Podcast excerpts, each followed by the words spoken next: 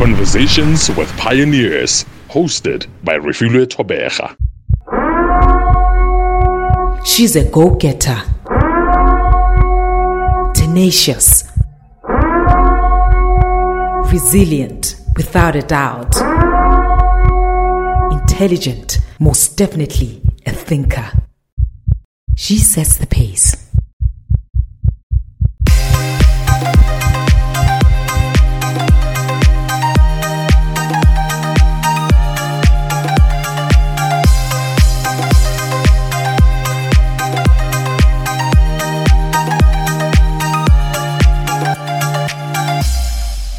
Hello, and welcome to the second episode of Conversations with Pioneers. This is the place where I introduce you to the next generation of amazing people from all walks of life doing phenomenal work and making dope things happen. On this very podcast, I talk to creators, artists, entrepreneurs, influencers, thought leaders. Are you one of them? If so, send me an email info at refilwetobeja.com. Remember to follow me on my socials Instagram at refilwetobeja, Twitter at refilwetobeja, Facebook page follow Refilwe Tobeja and visit my website refilwetobeja.com. And my very first pioneer on the show is none other than Katleho Sekhotho. Katleho is a news anchor and traffic reporter at one of Johannesburg's top radio stations, Kaya FM. She is a personality on the station's afternoon drive time show, Kaya Drive with Sizwe Dhlomo, from 3 to 6 p.m. Kat, as she is affectionately known, studied journalism at Wits University and also studied live performance at the School of the Creative Economy, known as AFDA. Ms. Sekhotho started her career at Prime Media Broadcasting's Eyewitness News, where she spent three years in the field covering all kinds of news beats from politics to business to hard news to her very favorite arts and culture as well as lifestyle. Welcome to the show, dear Pioneer. Wow, what an intro, right? Thank you so much for having me, Tato. Thank you. You have done well for yourself, Katleho. You know what? I've tried my best over the years, and I can say that I didn't necessarily end up where I am today through planning or precision planning. It was just taking one step at a time and watching my life unfold in an organic way. And so I think I'm here today because I just took it one step at a time. I like that. Yeah. One step at a time. Tell me, Katleho, why arts and culture as well as lifestyle? Look, when I started studying as a whole, before I even did journalism, as you mentioned, I studied at AFDA, I did live performance. I've always been quite the artist myself. So mm-hmm. I was in front of the camera, I was on stage, I lived and breathed performance. And so when I struggled in 2014 after studying at AFDA with my honors degree in live performance, I decided to then look at what's the next best thing that is still storytelling. What other sector is there? And journalism was the first thing that came to mind. So, so when I entered journalism, I already entered with the heart of an arts and culture person as a thespian because that was my background anyway. I was going in and out of auditions, not getting a gig, and I was feeling really disheartened. But by the beginning of that year, actually, I had identified that I might have a problem. And so I started applying at WITS to study journalism. And I and I'll admit, WITS was the only place that I applied uh, because I had heard about the honors program there and how amazing it was. When I entered the world of journalism, I didn't enter it with the same hunger like I think conventional journalists have, which is sort of current affairs, breaking news, protests, politics, trade union stories. I didn't come at it from that angle. I definitely came at it from an artistic background. And so when I would then venture into journalism, definitely for me, arts, culture, lifestyle, that became where I really would thrive. Mm, okay. What are some of the big names you've interviewed while covering the arts and culture or any dope events you've covered and how was it like for you? So I've interviewed the likes of Amanda Black. I remember mm. one of the best things that happened was when I went to Basha Uhuru. And at the time, mm. I interviewed this young girl who was new on the pop scene and her name was Sho Madjozi. At the time, she was literally bubbling. She wasn't yet the Sho Madjozi we know. And I remember that that was phenomenal. I just had goosebumps. I don't know why. I because remember that interview and, and just how phenomenal it was at the time. Tell us about your beginnings. Tell us who is Katleho? Where is she from? How did you grow up? Do you have any siblings? Apart from the journalist, the artist, the, the, the thespian. So I have two siblings. I have a brother and a sister. I'm the oldest and we grew up for the first 10 years of my life. I actually grew up DK, Diepkloof in Soweto, phase three. That's where most of my happiest childhood memories were. I went to a school called Greenside Primary, which is near Emmarentia. And then I went to, then when we moved to the burbs, when I was about 11 or 10, then I then we then I started to go to a school called Glenanda Primary, which was also fantastic. Um, so I had a very amazing childhood in that I was surrounded by my mother, who I adore and I love, and she's always been such a good spirited person.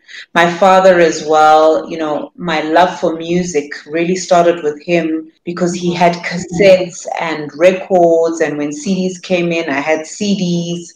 I still have an amazing CD collection. It really started from my love of music, which I mm. took on from him. I read books a lot. I mean, I was that girl that would read Sweet Valley High and Goosebumps and Harry Potter. So I consumed a lot of literature as a child. And yeah, I lived a, a pretty healthy life. And then even when I went to Mondeor High, Mondeor High was a great way to learn how to be around Black people more often. And I know that sounds funny, but if you look at Greenside and Glenanda, there was predominantly white children, although maybe Greenside was more Indian kids and uh, white kids and some black kids as well. And then in Glenanda, it was predominantly white, and then Mondeor High was predominantly black. And so I think growing up with those different diverse groups taught me how to interrogate myself, how to see the world, and how to see how colorful the world is. Did you have any identity issues like like some of those kids who went to multiracial schools? No, I don't think so. I've always been quite sure of myself despite my surroundings. Mm-hmm. Um, I've always been able to adapt to you like if I'm the only black person in a room, I know how to adapt without being white. Like I don't I don't imitate, but I do adapt so that I feel comfortable to some extent and so that I can understand the next person as well. But I didn't, mm. I don't think I had an identity crisis. I've always been quite solid within myself. Mm-hmm. And if you can hear any birds chipping away, I just want to apologize. I, I think they just love your energy that flows back. yeah, I'm glad. I love birds myself. So I'm fine so with that. Influence. Tell me about AFDA. I think it's just a, a space oozing just creativity and art. Yeah. Mm. So after, I mean, throughout high school and primary school, I was literally that girl on stage. I was in every play that I could find myself in. I was doing public speaking. I was doing every single arts and culture activity there was to offer. And I can admit that the only arts and culture activity I never ended up doing was debating and only because it used to clash with public speaking, not because I didn't want to do it. So I was doing too much already. And so my love started literally at Greenside Primary School. So by the time I was in grade three, I was already probably on stage and I was I loved the stage. When I hit matric, I wanted a space that focused more on screen acting, so on screen, not so mm. much theater, because I'd felt like I'd done so much theater and I wanted to learn something new. And I knew that AFDA specialized in camera work mm. um, and film and motion picture. Mm. And so I enrolled at AFDA And thank God at the time, well, the fees were still expensive at the time, but then we pulled through and my family really helped me. I mean, my mom and dad paid for exorbitant school fees and I took the responsibility to make sure that I passed every single year, that there's no opportunity to fail because my parents are paying so much for me to do the thing that I'd always wanted to do. Yeah, I mean, AFDA was was a buzz with creativity. It was hard. I mean, we would shoot long hours. There's a lot of the program at AFDA. Well, then was when you entered first year, you would almost automatically be mentored by those who were in third or fourth year. You fall into that program of being mentored very early, while at the same time, as groups, you develop your own films and television productions. You would have had a lot of trouble if you couldn't work in groups at AFDA because everything was group work. The only thing that wasn't group work was a, a course called Core Course which everyone hated because that was all the theory of, of film and television.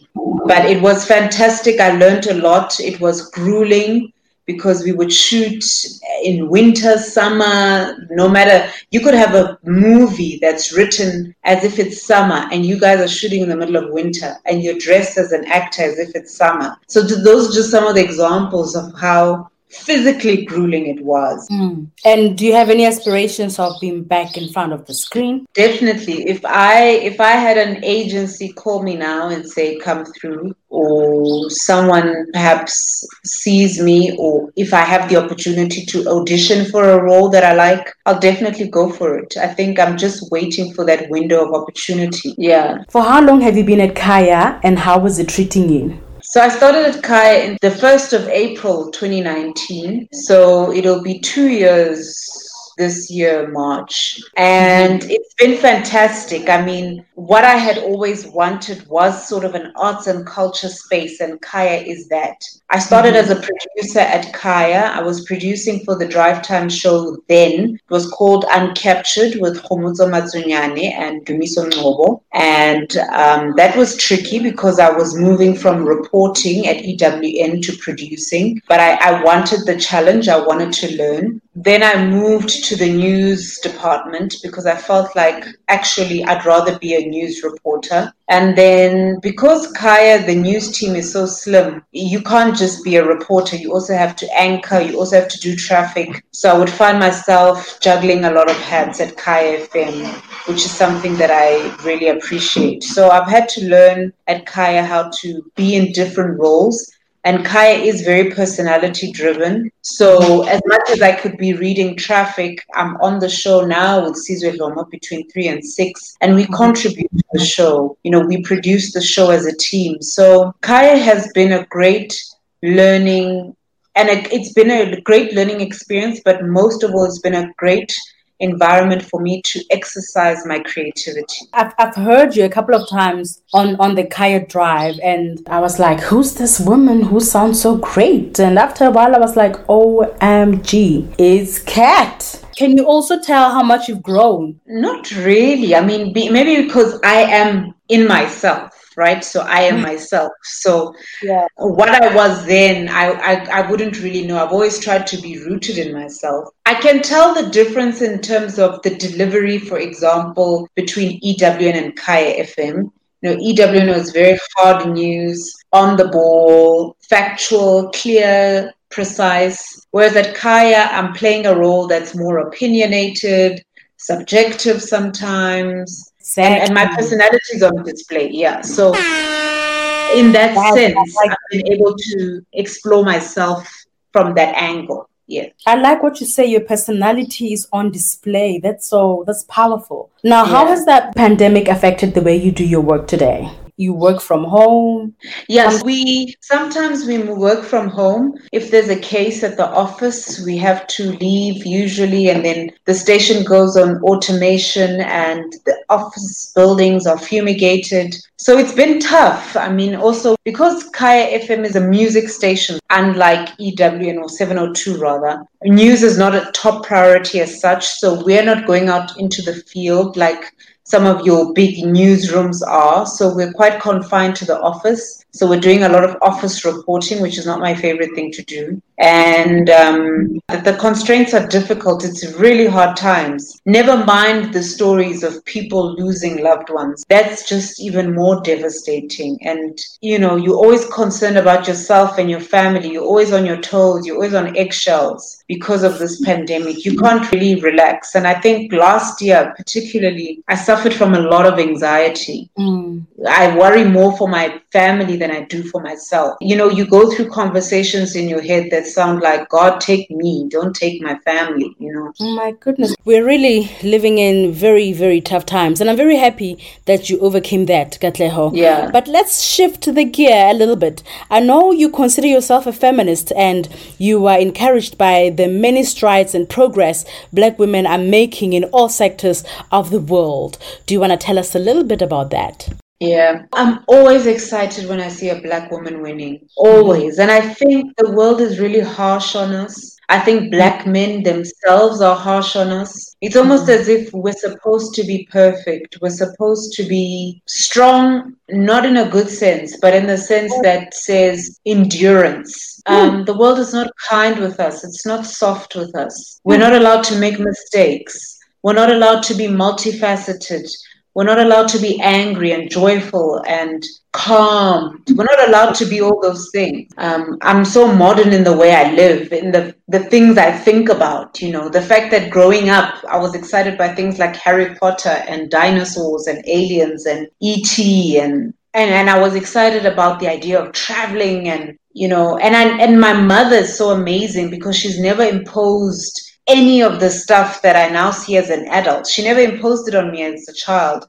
I only started battling these sort of traditions about what black women should be as an adult, which is actually quite insane because I know a lot of black girls perhaps feel it at a younger age. So when I say I, I'd like to see black women winning, I like to see us in volumes, in numbers, really owning certain spaces, standing strong in certain spaces, making mistakes in certain spaces, trying things. And and I always say, you know, white people aren't who they are today because they've been perfect or amazing. White people have been allowed to play, explore. You know, I think black women should be afforded that. We should be able to just, oh, I feel like starting a chef school, or I feel like starting a, a recipe book, or I feel like being a stay at home mom, or I just want to figure myself out, or I want to start an NGO, or I want to start a science project for high school kids. Whatever we want to dream of, we haven't been allowed to do that.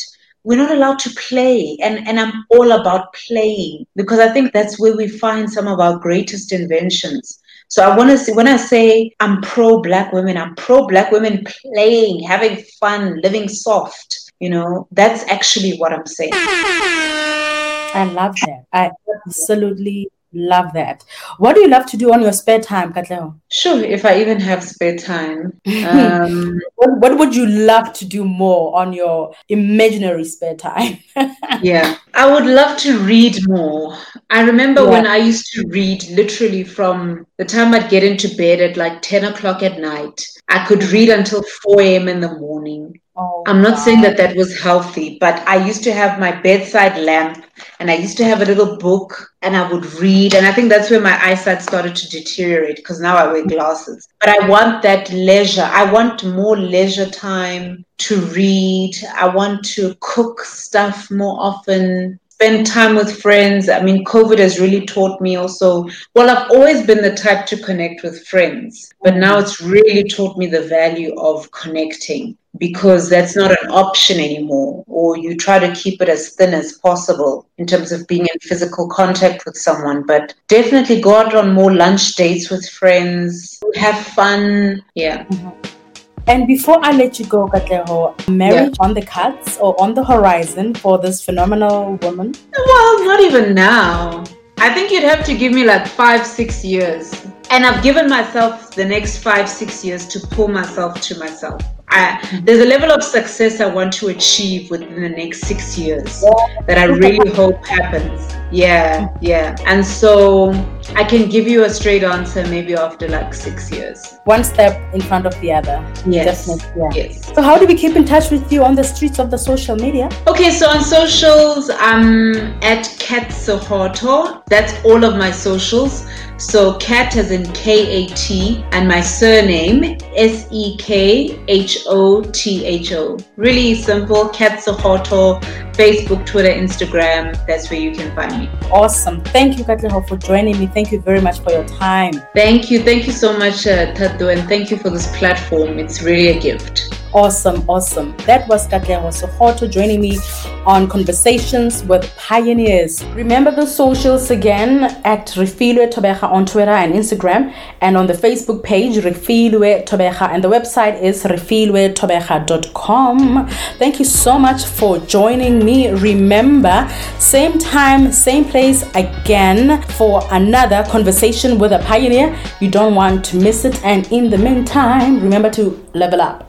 Level up. Cheers out. Conversations with Pioneers, hosted by Refilwe Tobeja.